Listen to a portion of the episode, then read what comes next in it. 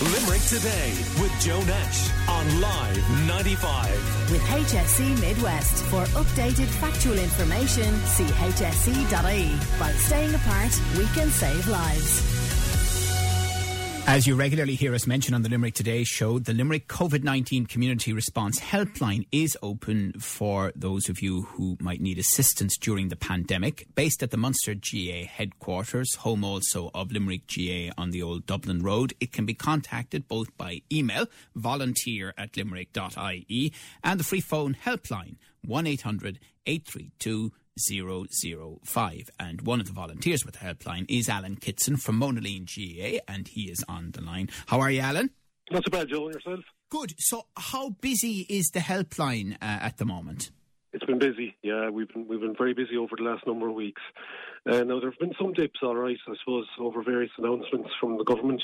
You know, we have noticed a bit of a drop off from time to time, but uh, I suppose over the last number of weeks we've built up relationships with individuals uh, across the board, and uh, I suppose they, would probably go directly then to our individual volunteers. Uh, so it has been busy. We've you know up the walls, kind of doing uh, shopping runs and pharmacy runs and what have you. Uh, but yeah, I suppose like you know, people probably need to have taken the, have taken the foot off the gas to a small degree, and uh, I suppose you know what I'd like to get the message across is that we're still here, we're still available for these runs if, if people need us. Mm.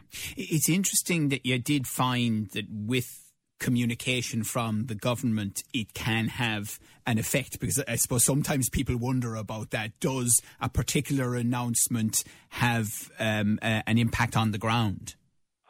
Yeah, it, look, I, I think it did. Uh, personally, you know, um, whether it's just people getting a bit angsty sitting inside in the house and wanting to get out, or whether it's complacency or what, I don't know, Joe, you know, but it, it, we did see it. We definitely did see it. And, you know, I, I spoke to the people in, inside in the community call as well, and they, there was a bit of a drop off, all right. But, you know. and your sense of it was that, uh, what was the Taoiseach calling it, anticipatory behaviour, that, you know, people were going out and, and maybe pushing the lockdown rules a bit?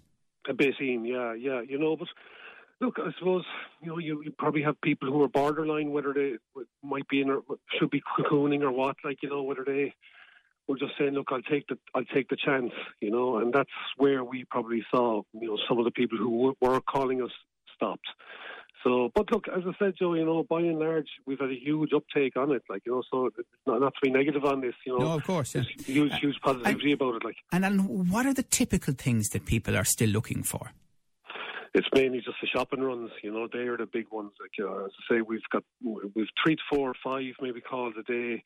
Uh, just going to the local centre, super or SuperValu or, or Dunnes or wherever it is. You know, we've uh, they're they're the most typical runs. You know, pharmacy runs as well. A couple of them each day as well.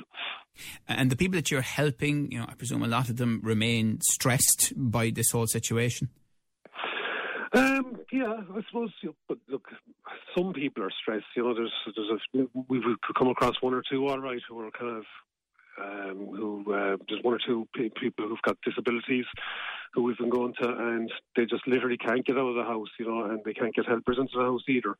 Um, so that does lead to anxiety. Uh, but uh, I mean, most people, to be by and large, are happy, cheerful, getting on with it, and you know, just just dealing with it, uh, to be honest with you, you know. Mm.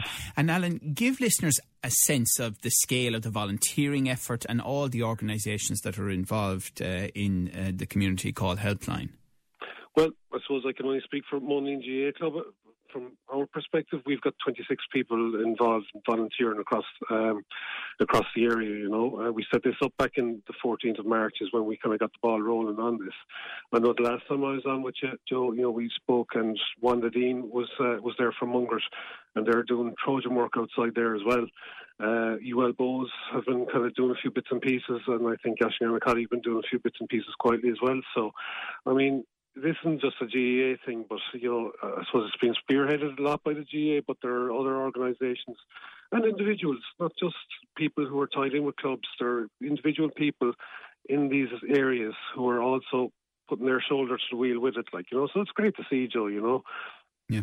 And uh, Alan, with your GAA hat on, uh, did you understand from the GAA president's interview with the Sunday game last night that he was essentially saying we can't have games while social distancing applies? I was trying to block it out, to be honest with you. You know, was, uh, yeah, I, of course, it's, uh, you know, we were all kind of very hopeful, you know, on various forums with management teams and uh, players and you know, there was all fingers crossed that we might see some bit of action uh, this year, but I don't think it looks good to be honest. You, as things stand, uh, the message was quite clear last night, and you know, I was glad to get a, a bit of clarity on this as well. Uh, but yeah, I suppose once social distancing is going to be in place, it doesn't it doesn't look like we're going to be having uh, any contact games anytime soon. Mm. Um, because he seemed to want to take the pressure off individual club secretaries around the yeah. country, who understandably are getting calls from you know managers at various levels and, and saying, "Look, can we train? You know, when are games going to happen?" And, and they were obviously getting that fed back to Croke Park. Yeah, yeah. Look, I suppose these all these secretaries are, uh, as he said last night, they're all volunteers, you know, and to put that kind of pressure on, on, on these people isn't isn't very fair, you know. So it's good that the decision has been, or that clarity is now there. Uh, so I suppose, look, all we can do now is just just keep going until we get to a situation where there's either a vaccine, a cure, or we have uh, the social or the social distancing restrictions are eased a bit, you know. So, look, we should have went down in Uí Chaoimh yesterday, giving Cork a bit of a training, like, you know. so, absolutely. Yeah, I mean, yeah we, all we all felt that yesterday. We all felt that yesterday. Well, I suppose the only thing is that Limerick remain unbeaten anyway, for sure. yeah, league champions. So, right. Okay. Well, listen, Alan, thank you very much, and sincerely thank you to you, to everyone at Monaleen GAA Club, to all all the volunteers and all the organisations uh, feeding into Limerick COVID 19 Community Response Helpline 1 800 832 005. Put your hand up for help. Make the call if you need it. That's Alan Kitson, a volunteer from Monaleen GAA. Call Limerick today now on 46 1995.